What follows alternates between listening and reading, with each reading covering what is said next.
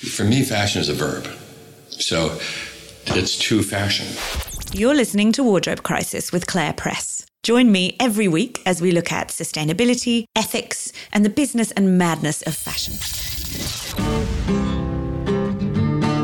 Hello again. How are you doing this week? I'm in Copenhagen. It's Fashion Week. More on this later, but I'll be recording a bunch of shows for you from here, one of my favourite cities, and so much going on. But this week, I should say, check out my Instagram at Mrs. Press if you want to see what's happening with the shows and with the sustainability agenda of Copenhagen because it is major. Anyway, this week, we've got a fascinating interview for you. My guest is Nishant Chopra, founder of Oshadi. He calls it a seed to sew fashion supply chain.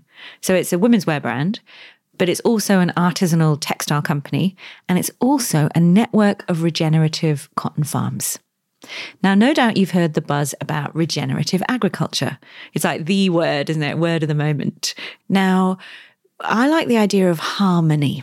I think that that's one of the kind of central tenets of this idea of regenerative agriculture, which essentially means not just refraining from drenching the land with pesticides, but actually feeding the land and regenerating the topsoil and leaving the place in a better state than that which you found it in, I guess.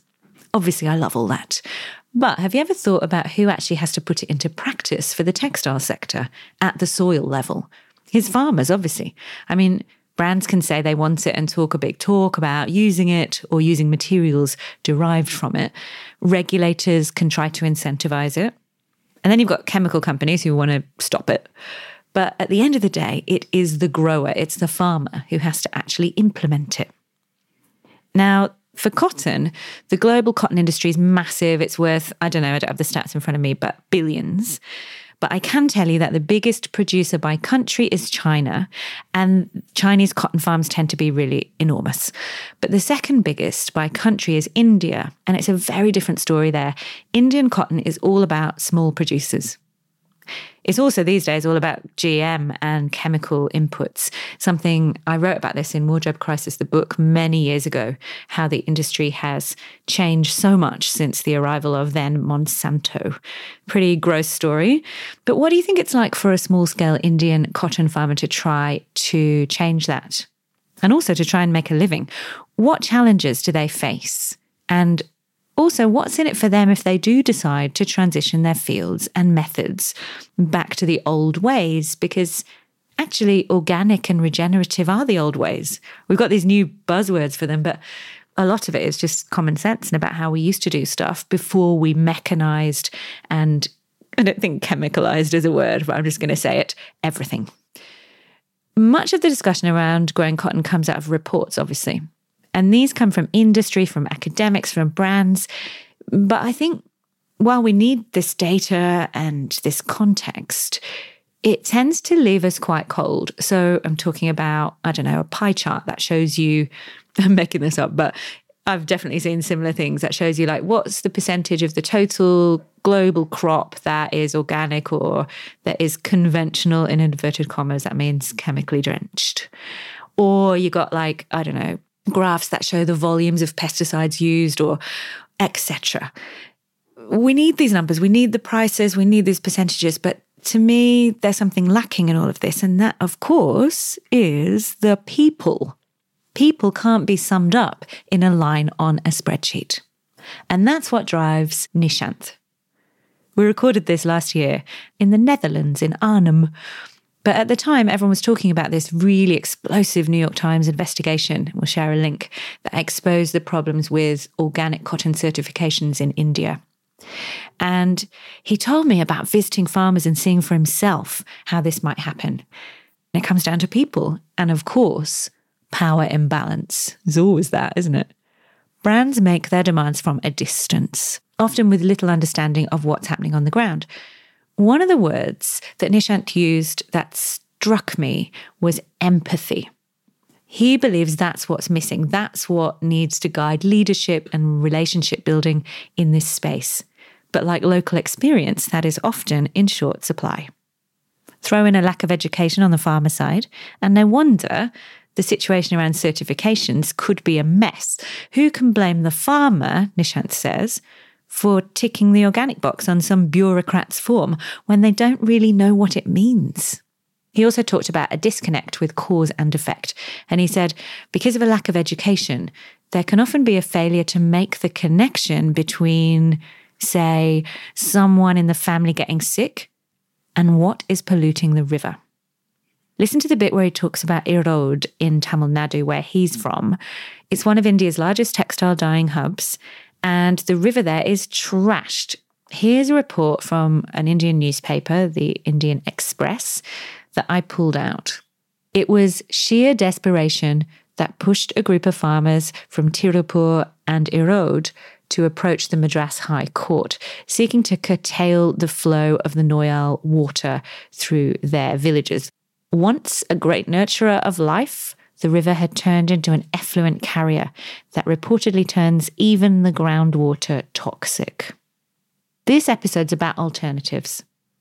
It's also about one extraordinary young man's drive to make a difference and his galvanizing tactics. Let's just say Nishant Chopra is not someone willing to take no for an answer. He's proving it can be done. Let's get to it. Welcome to the Wardrobe Crisis podcast, Nishant Chopra. Thank you for having me, Clare. We are in Arnhem, in Arnhem in the Netherlands. Yesterday, as part of the State of Fashion Biennale, you were doing this block printing workshop in the park. Oh, yeah, it was amazing. Um, it was with one of the master block printers, Chipa from Rajasthan, and it was an opportunity where we could amplify the real people behind what we do. But what did you do? I mean, we, describe it.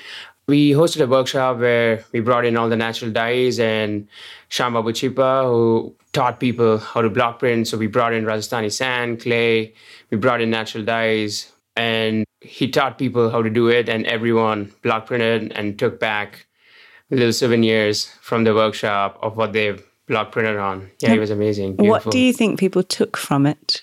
Just the intricacy of the craft, and you know, it's so labor intensive to make something which is truly crafted and people start to analyze like the stories behind their clothes and i think that's exactly what they t- take back. The printer is something like seventh generation he's been doing it.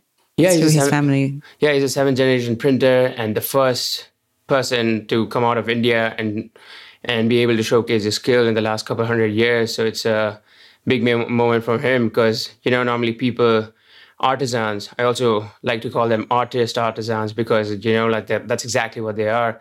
Specifically from India, they don't have opportunity to come out because that's the kind of situation they are in. The brands take a lot of things from them, but never try mm. to give it back. Mm. And you know, when you actually compare like craftspeople, artisans from India to someone in Italy or France, when you think about craftsmanship in Italy, you think about these exceptional like ateliers and you know, people doing crazy stuff. But when you think about an artisan in India, you see a man like, you know, just doing his thing in a small shack and, you know, you feel sorry for him. But that's not where, where it all should come from. You know, it should come from the same level of respect you have for a person in France or mm. you have a, for a person in Italy. And, you know, that's how you look through. That's the lenses, not through the lenses of sympathy. And, you know, it's through the lenses of skills, ability to do things you know, which is way beyond a normal uh, skill set. Well, an interesting perspective, and I think you're absolutely right. Why is it? Well, I expect it is partly racism, partly a kind of Eurocentric lens on what sophistication or quality means. I don't know. Because why is it? Why do we say we venerate the Hermes bag sewer, and yet we need to help the craftsperson in Southeast Asia or in Africa. Yeah, that's how it's built up, unfortunately. Like for a brown or a black designer to come out and do well and succeed, they have to try twice or maybe three times as hard. You know, that's how the the system has been created. Like that's how the generations before us, like you know, and that's how communications, media, marketing. Like you know, you get fed those things as you're a kid. So you know, like so many Indian people already have an inferiority complex. When they come out, they feel like, oh, you know, what is this? That kind of stuff. But you know, those things are like kind of fed into a child. It subconsciously, you know, feeds them that, you know, we are you know here to serve someone or we are here to work for people and we are here. but whereas like crap people here they are brought up with straight up like you know this is it you're an absolutely amazing craftsman people value for your skill you are you know it's demanding what you do so you have to demand for it. But people there are brought up in a service mindset. We need to serve people which is kind of good in a way because you know like at least you have a service mindset. When you go in you're really thinking about the consumer or you know really respecting the person but you know they don't get it back. I met with the printer Shyam Babu. I actually sat next to him at dinner two nights ago. He's amazing. So he doesn't speak very much English. So he we were talking through showing each other well, him showing me pictures. And his work is incredible because he's obviously got this rich heritage that goes back generations, but he's really interested in doing things differently. And he was showing me a print that he had created that looked like tie dye. And I said, It looks like tie dye. And he went, No, that's how I did it. And that's how I managed it. And then I was saying, You like to reinvent things. And he was like, Absolutely, I want to make it modern. Yeah, that's exactly another thing because most of the artisans you see, they don't have access to good education.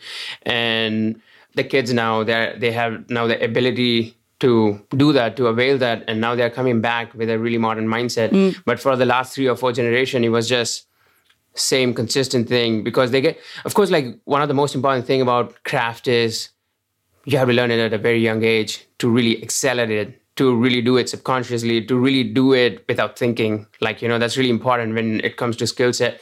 And that means like they've been working since they were 6, 10, 12, like, you know, at a very tender age, like young age.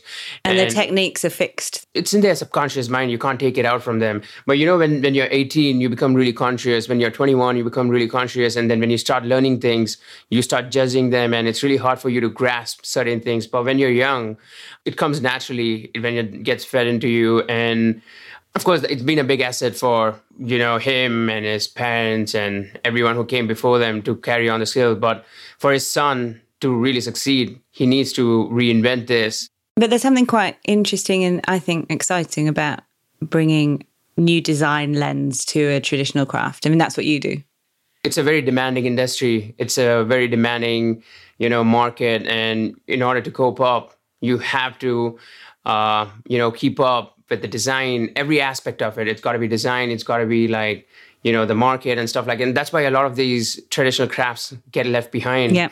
Because they are not able to meet the demanding lifestyle of the modern consumer or demanding purchase orders of you know the brands or you know like the shorter lead times the fashion weeks everyone's like on and on and on talking of a modern take on a traditional motif or technique when you walked in, I was like, that is a very good jacket. Please describe it. Yeah, this is a jacket of a brand we work with. We produce for them. Uh, the brand's called Gentlefulness.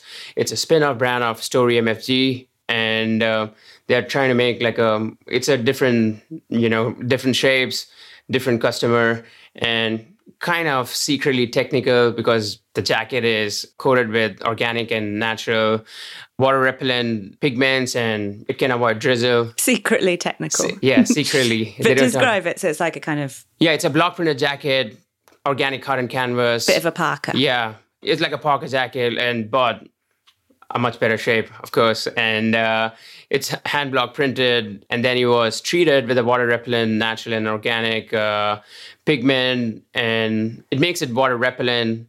You said to me drizzle proof. Drizzle proof, but it. not rain proof. what, yeah. What's your shirt? It's embroidered with peace signs. It's also Story MFG, embroidered with carrots. And carrots. peace sign, some other vegetables, maybe.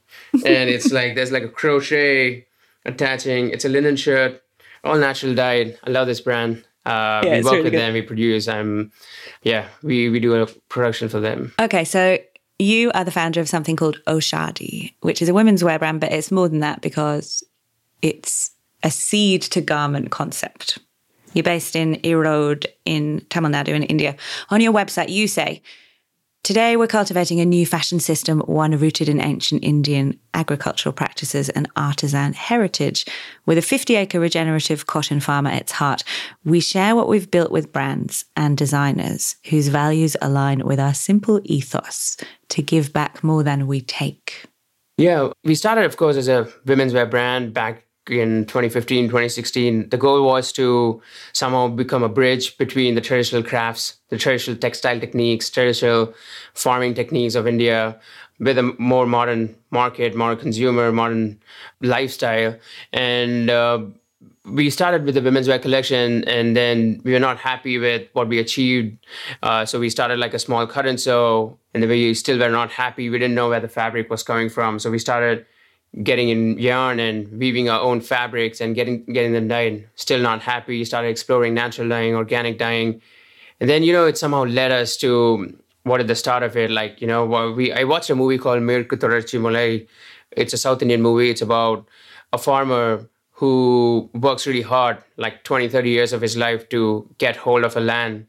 And he gets the land by working for like 20 years or something. It's a, he's a cardamom farmer. And um, as soon as he gets it, he goes into a fertilizer and seed shop to do his first crop because that's always been his ambition. And he gets given a loan to get these GMO seeds and chemical fertilizers. And the first season he does it, it's amazing because you know like the yield is impeccable and it's great but second third fourth season the soil has built the tolerance so it's wanting more of the chemicals he ends up selling the land because that's on mortgage uh, for the chemicals and fertilizer to the gmo company and is this what happens yeah it's a very common story it happens in different ways it's not exactly the story but this is what's going on. I was like, why do I complain about these things? Why don't we start something? And at that point of time, the next morning I woke up and just in time it, it was meant to happen. But I re- listened to this podcast uh, by Rebecca Burgess from Fiber Oh yeah, she's amazing. Yeah, uh, she's great. And I was like, everything she is talking about on this podcast is what I really want to do here. And I just like cold emailed her to random email saying, hey, uh, Rebecca, this is this. I want to do this. I need some sort of support and funding. Can you help me out? And yeah, I heard back from there and she connected us to Christy Dawn and some other brands and she gave us a funding also and we started this regenerative cotton project it was like a five acre plot where the goal was to see if it's really possible because i keep complaining that why is someone not doing something when i don't even know if the logistics work okay if it's okay to grow the cotton you know at this rate and buy the cotton and would it work for me? Would it work for farmer? Would it work for the brand? So we started this five acre plot and we were fortunate it, it worked out. And 50 acre was uh, a year and a half ago. We now do 200 acres of regenerative cotton farming where we partner with farmers 137 farmers or somewhere around that and it's like brands come on board a year in advance and they like-minded brands why do we need to change the way most cotton is grown then what's wrong with it um, I mean, I mean pesticides, but yeah, what pesticides, else? monocropping. You know, um, like you said, you you told me the story about this Australian land which you visited, and where are the trees? Leveling the land, leveling, leveling the, land. land. and irrigation. Yeah, irrigation. Taking water and that isn't there, the thing is, isn't like, available for everyone. When you've just disturbed the natural course of life, natural course of like agriculture, the forest and things, and now like you're trying to make up for it by even destroying it more and more, like monoculture, flatlands, like irrigating, changing the course of like canals and, you know, like all these irrigations you take out from the public water bodies. Back in the day, like in India, there was rainwater harvesting because they would have check dams, they would have big ponds, everyone would have ponds. But now, like, no one wants to have ponds because, like, they want to make the most use of the one acre they have. Okay, but recently it's also come to light that the story of organic cotton is not simple either. The New York Times ran an investigative feature. It was called your organic cotton t shirt may not be as organic as you think. And it said much of the organic cotton that makes it to store shelves might not actually be organic at all. And they talked to a bunch of different people from Textile Exchange to auditors to farmers. Long story short, more organic cotton is sold than produced. So it's all to do with paper trading corruption, where no one really knows what is in the system. This is political and it's very complex. And I know it's also not what you do, but what's your take on this?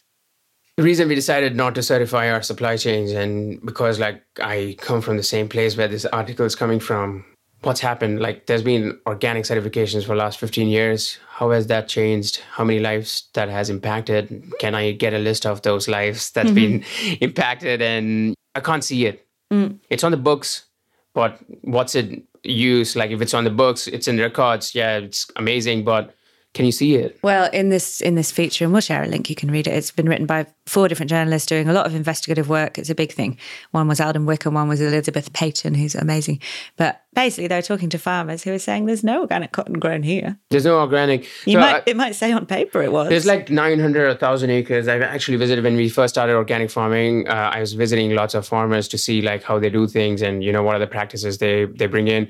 And I saw this farm like massive farm, like 1,000 acres. It's like a hundred kilometers from. 1,000 acres means not one farm, but many different farmers coming together, and that it's around like 900 to 1,000 acres. But anyway, like I was talking to them, and no one absolutely knows like what organic cotton farming is and they just know that these are the records they need to maintain. That's what they write in and this is where they store stuff in. And they do like cow dung compost but when things go wrong they put like pest repellents and weedicides and stuff like that. And i was really surprised i was like that's how things work. I'm not really here to criticize and stuff like that but that's the face of it. The reason it's been like that is because when the brands are coming in they are demanding like hey you do this or i bail. I have another supplier. You or someone else you know it's up to you to change. That's not the mindset you got to work with. Like you know it's not going to change. It's going to create fear. It's going to create restlessness and that's not going to bring a change. What you have to do is you have to come in and like partner with them like hey you know what this is not okay but we work together to make it okay and you know it's going to cost, a bit more but we commit to doing it rightly and let's change together so you're not certified. no we're not What would you say? Because I think people who haven't read this story, and we'll share a link. And I wanted to make a podcast when that story came out, and I reached out to one of the people involved in it and got a silence. So I think people are a bit scared about some of it because it's very controversial, it's very political. People do want to do the right thing from certification bodies. It's not a great story to find out that maybe the, a lot of it is inaccurate. Leaving that aside, what would you say then to people listening feeling, oh no, does that mean I'm buying a lie? Does that mean I can't buy this the thing product, is like what do I do you could be buying a lie regardless mm-hmm. like you know what i mean like it but the thing is like it's where we've been privileged is because all these brands they really trusted us. And if things go wrong they work with us to you know get it right. You know that's how we do to the farm. Because that kind of mindset they put on us it passes on to the tailors we work with. It passes on to the farmers we work with. Because we know that these brands really believe in us and they trust us to you know do it rightly. And if there's something wrong like for example the first harvest was okay but you know a lot of things went wrong in fabrications or spinning or like we did some sort of embroidery in the first collection and you know it didn't work out. But the brands didn't bail on us saying that hey you know what? I'm leaving because you're fa- you know the first because it's a learning curve for each one of us when we start doing that and when they decided to do second season with us that's when i felt like this brand's like committed you know uh, and i'm definitely going to give try my best to not do that thing again and you know next that's how we grew from 5 acres to 200 acres in like 2 years because every brand who became a part of this trusted us eyes closed. And you know they know what the nuances what's chemical what's not like you know how do we change this? It's not going to happen. It's not one season but it's a period of season.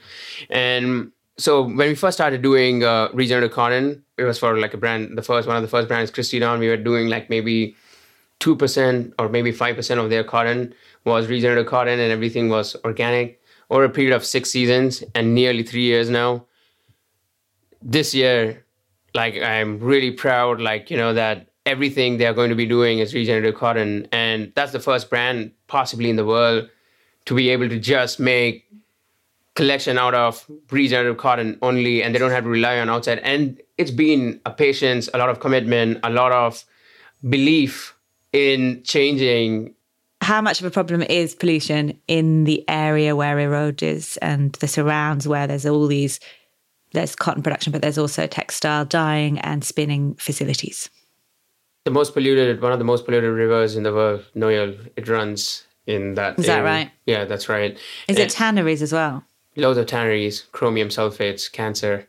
But erode has one of the highest infertility and cancer rates in in in india. I think every 13th person is likely to get cancer or has cancer and Really? yeah it's absolutely insane and like in vitro fertilization has become like a big business because like it's absolutely insane what's going on. But because it's the biggest dyeing hub, everything gets dyed and then it gets exported to even within India to Mumbai, Delhi to garment factories Oh, so this is the area for Yeah, that. this is the area for dyeing. But like like you said, like knitting doesn't pollute, but no, it also pollutes. There's so much dust. There's so much. Every process has a residue.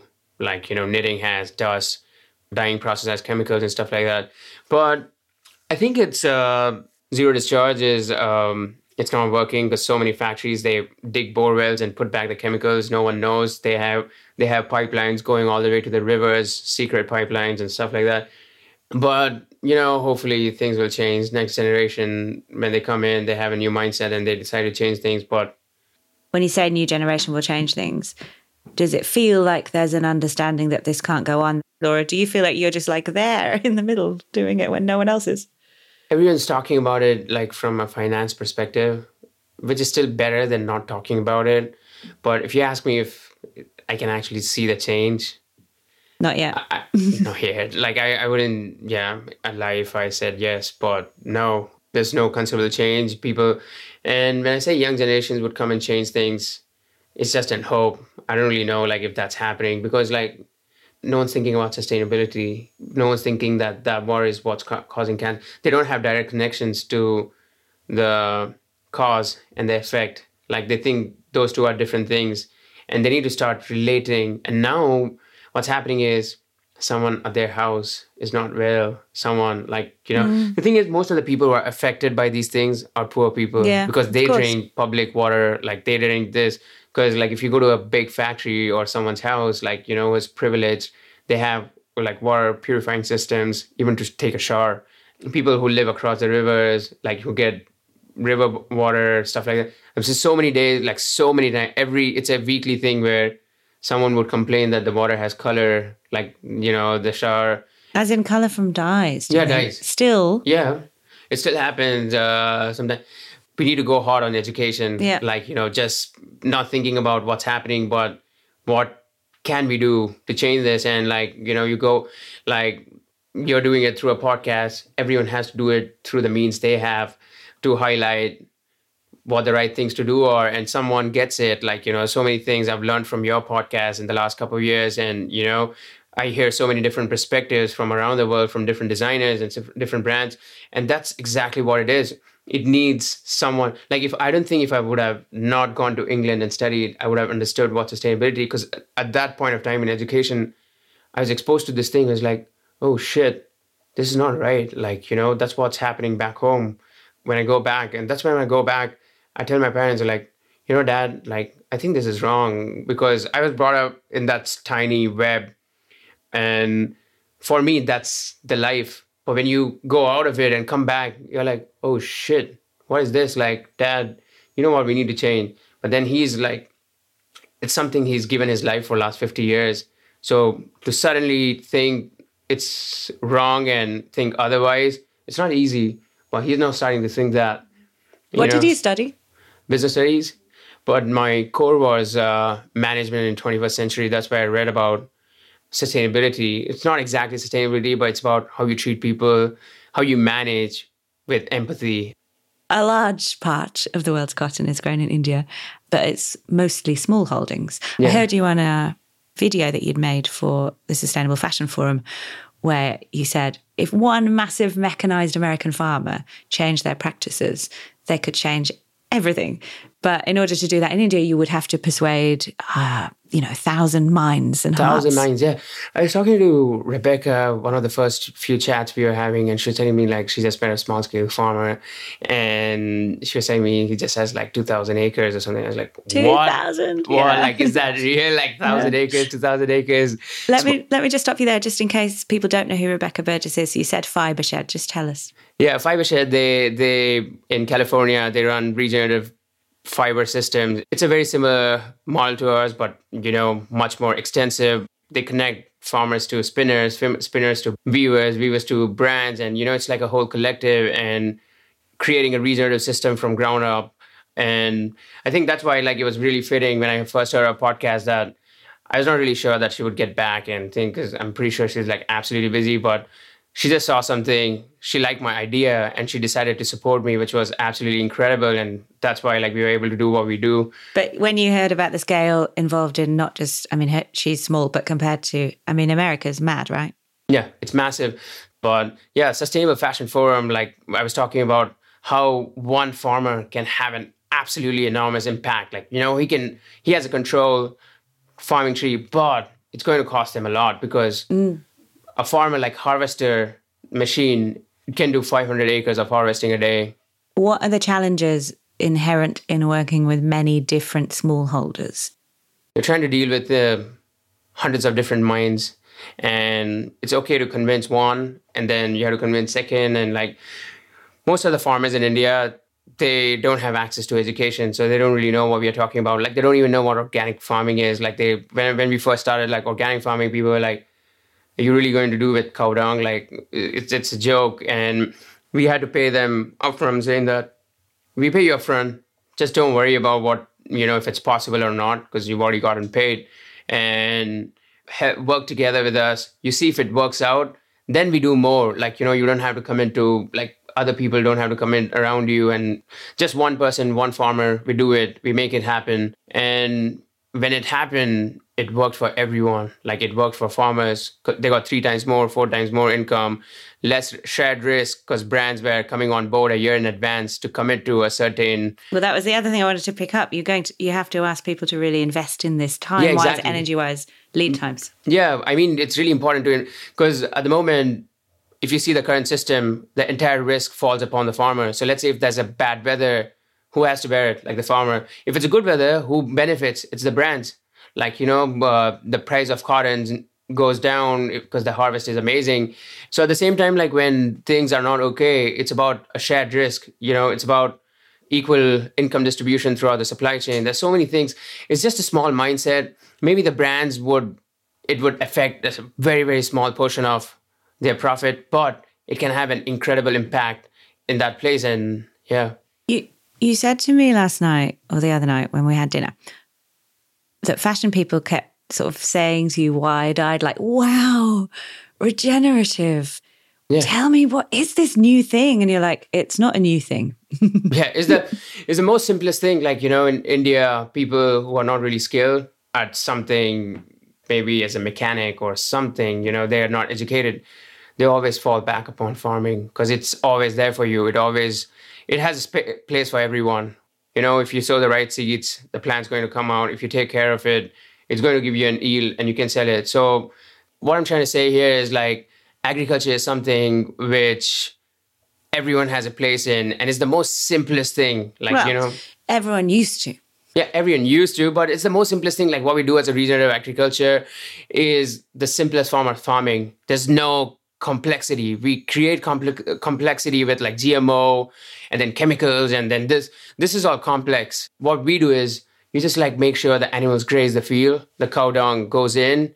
There's nitrogen. The plant grows. There's diversity, so there's less pest attack. There's science behind everything. Like it's not that you know when we have cover crops what tell us what cover crops are cover crops are a crop where you keep alongside the main crop for the insects to feed on so they have a space they have a home so you might plant alongside the cotton a row yeah, of cover what? crops, uh, trap crops. So trap and cover, cover crops are alfalfa, sun sunn hemp. We have other crops where you can cut down, put it in the soil, and it would relish uh, soil health. But trap crops are crops where you put them and the birds would come and eat that and go or like animals or like insects anything like you know they would they won't affect the main crop so you know you're basically giving providing food for everything within that ecosystem. You create like a holistic place for everyone to thrive.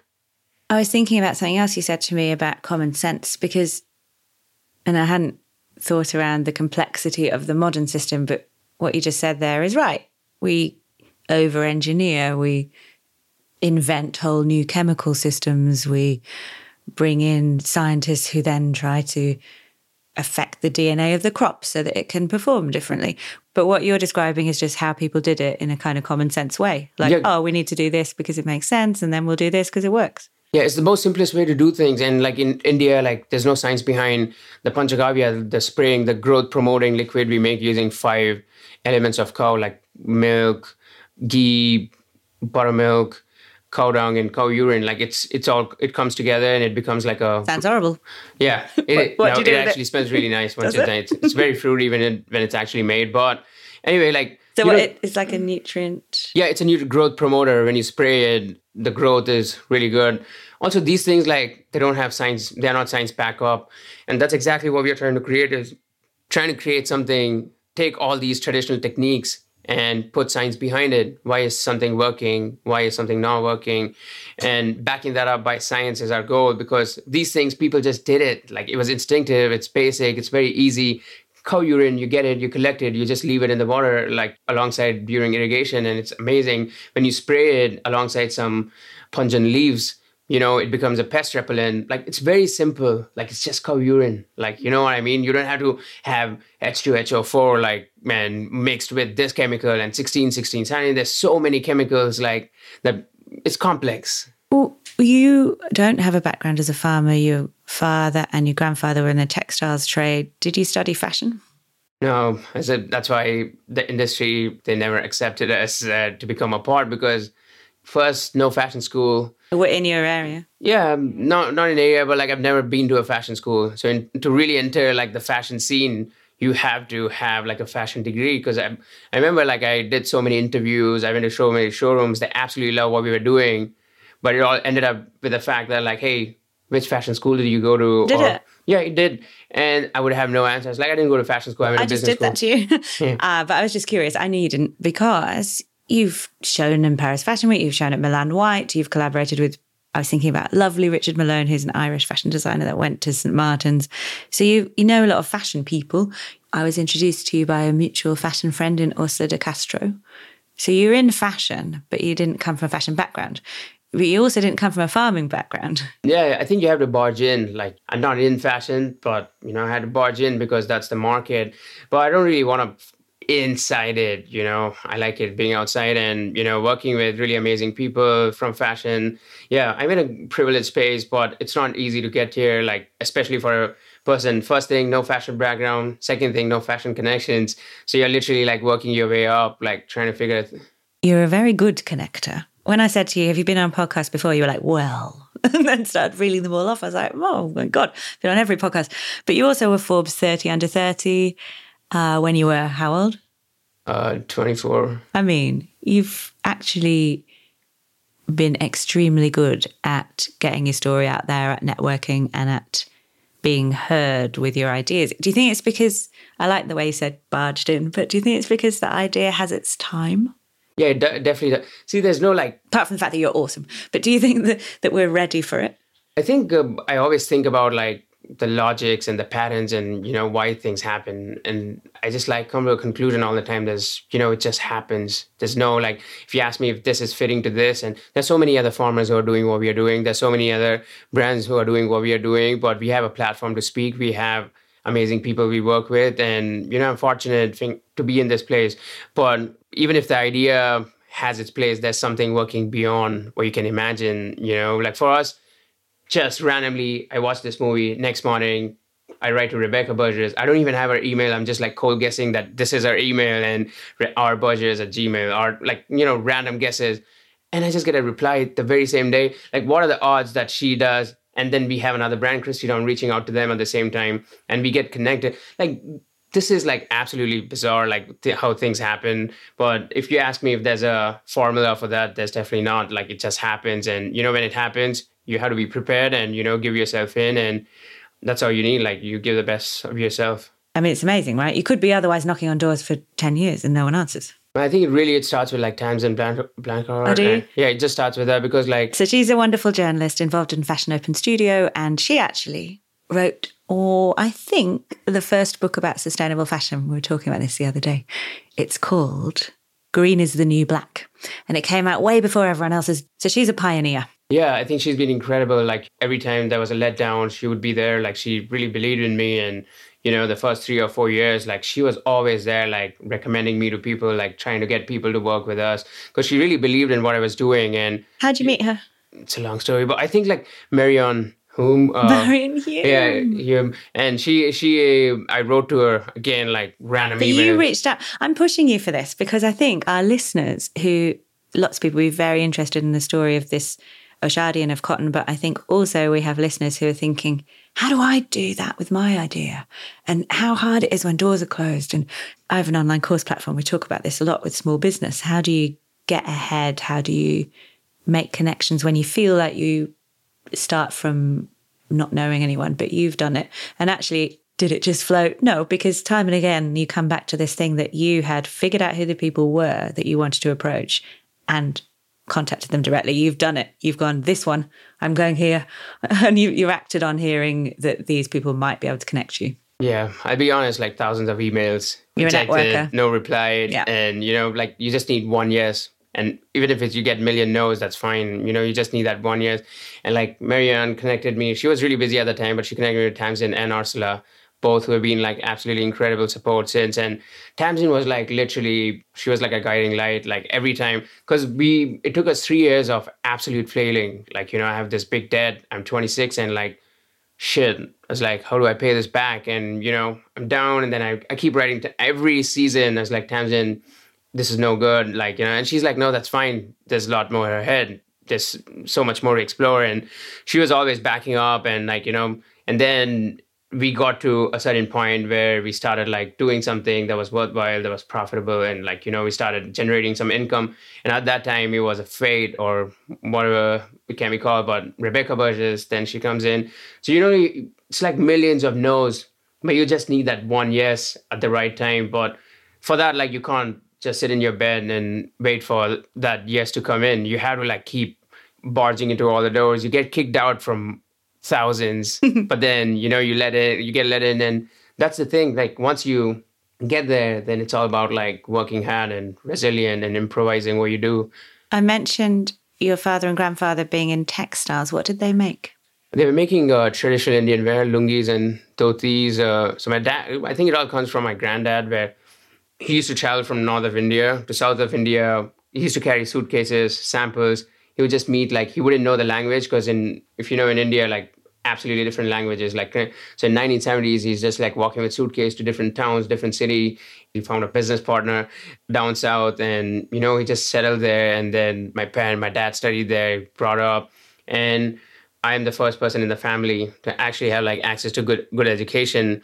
So I sent, I went to England. I come back, and then. I was supposed to carry forward the family business, but I decided to be a black sheep. Mm-hmm. and because I saw things differently you know i have now i'm educated and i know how to go back and do those things in exact same way but since it's a family business you can't really go and change because it's family your uncles your granddad like everyone's involved Okay, let's talk more about Oshadi. I like this line every fabric tells the story of those who helped to make it a reality. yeah it's yeah people fail to understand like when they look at a brand they only see that collection that design and like you know people think like it all comes to that.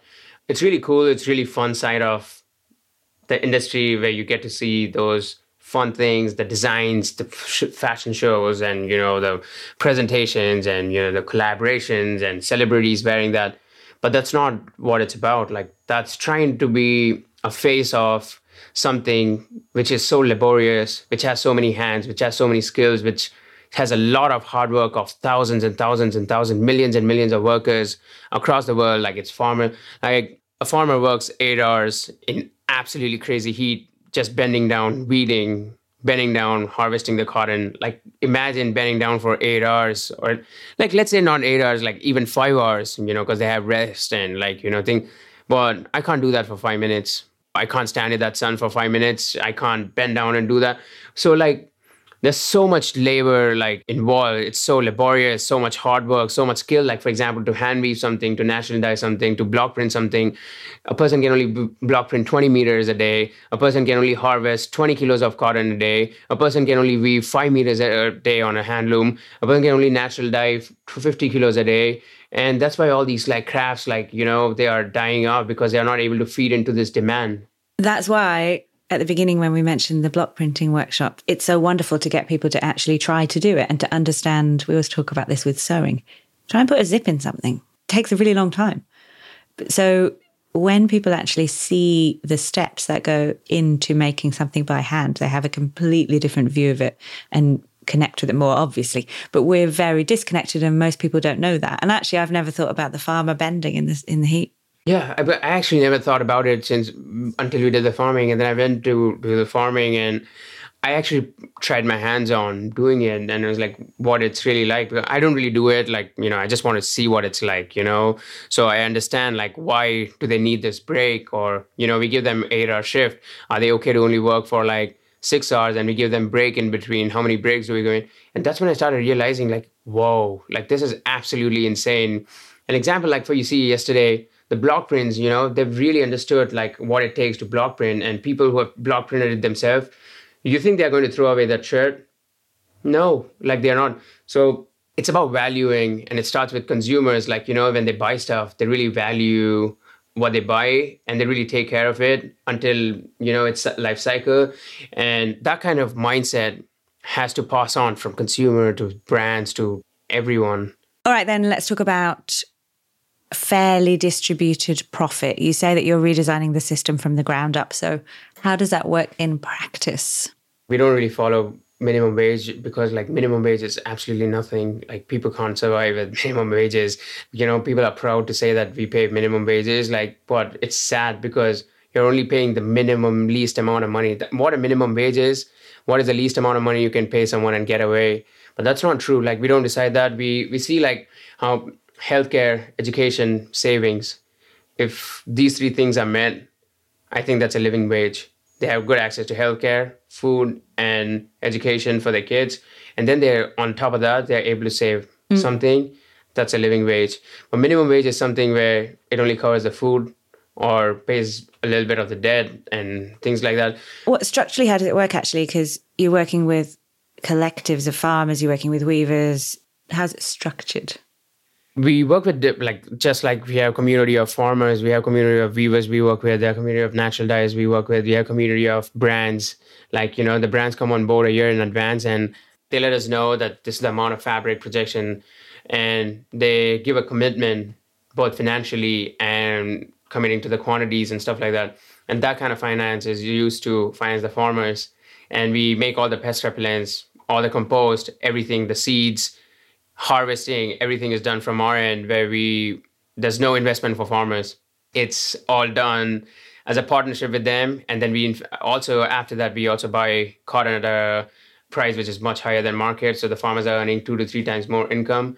We saw this article; it was saying like an average farmer was organic cotton. I read about this in that article, which became a the bit New York Times one. Yeah, New York Times one. It talks about how like um, a farmer in average income of a farmer in Madhya Pradesh is $227 or something around that. I can't remember, but let's say even if it's $300 a year, seven months, right?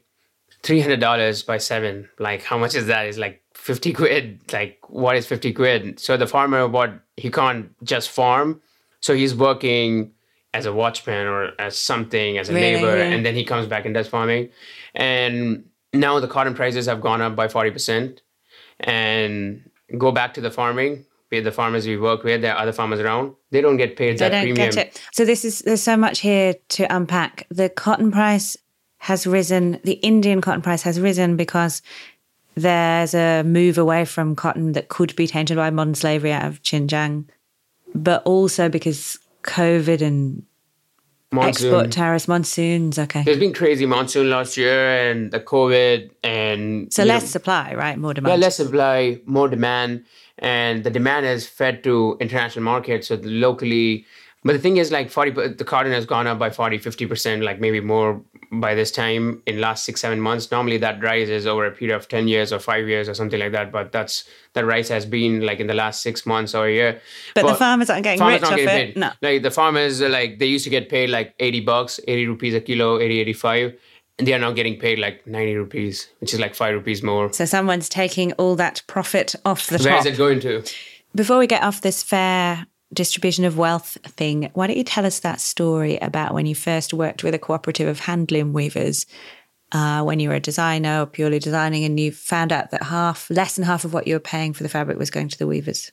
Yeah, so we started working with the cooperative society, and and what was happening is we would pay, let's say, 150 bucks a meter or 200 bucks a meter, depending on how intricate the fabric is. Only 30 bucks was going to the workers, but we were not aware.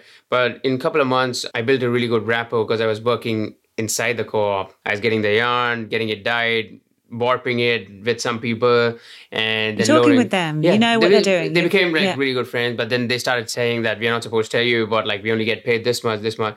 So of course, like I can't go and convince the co-op to, you know, I tried doing that, but they were like, you know what, you do this or get out, and I was like, okay, that's fine. So I, we had to pay people, also pay the co-op, but also pay the people like the weavers or the warpers separately. So I was doing that and stuff like that. But that's exactly what the entire system is. That's why textile supply chain is failing or is probably going to fail because the current supply chain doesn't divide the income fairly. If you see they're like spinners, weavers, factories, they're making billions, brands, they're making billions, but why at the cost of some labor or like a tailor or like a farmer or like a weaver like who was not even able to afford like basic food like i don't know like why people have that kind of extractive mindset because you can still pay people fairly and you know that small increase in payment can completely change someone's lifestyle. And it's not going to really change the brand's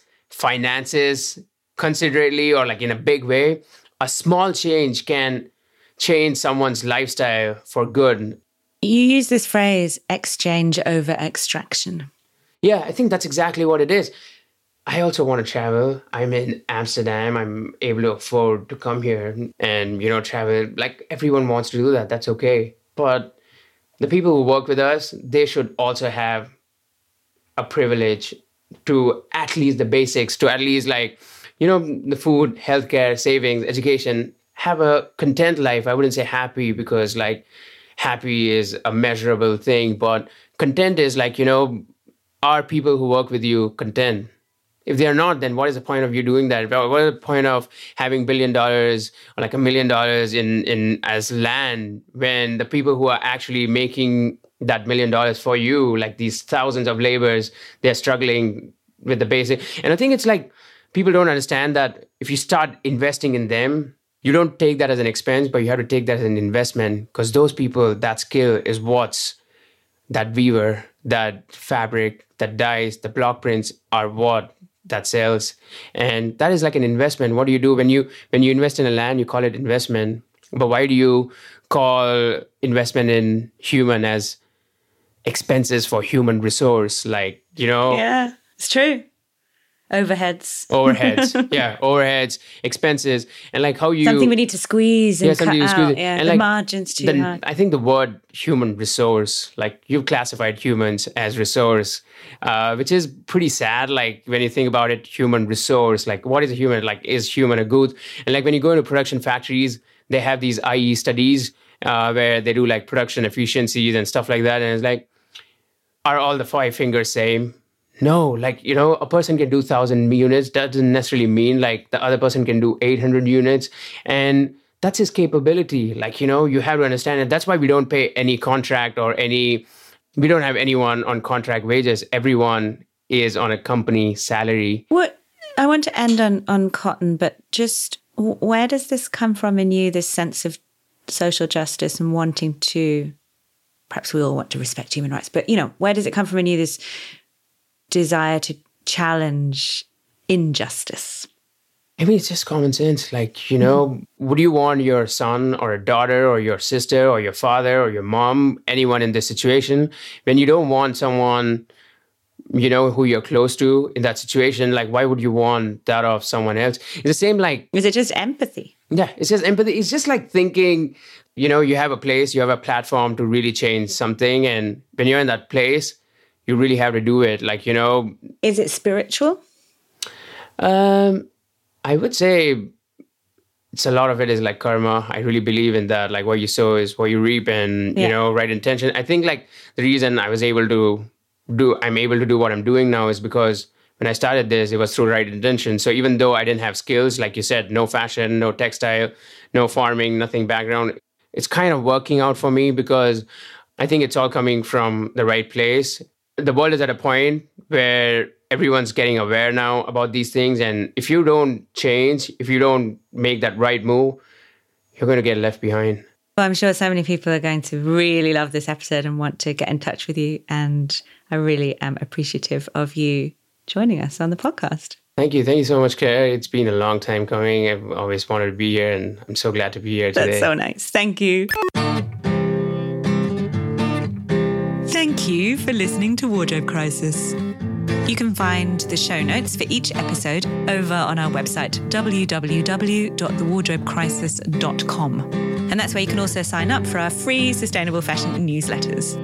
I hope you've enjoyed the show. I'd love you to help us spread the word. Tell a friend, share on social media, or leave us a rating and review in Apple Podcasts. It really helps new listeners find us on the app. You can get in touch with us on social media.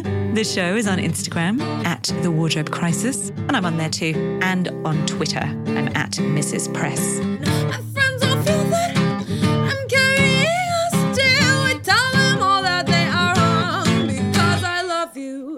Because I love you, because I love you,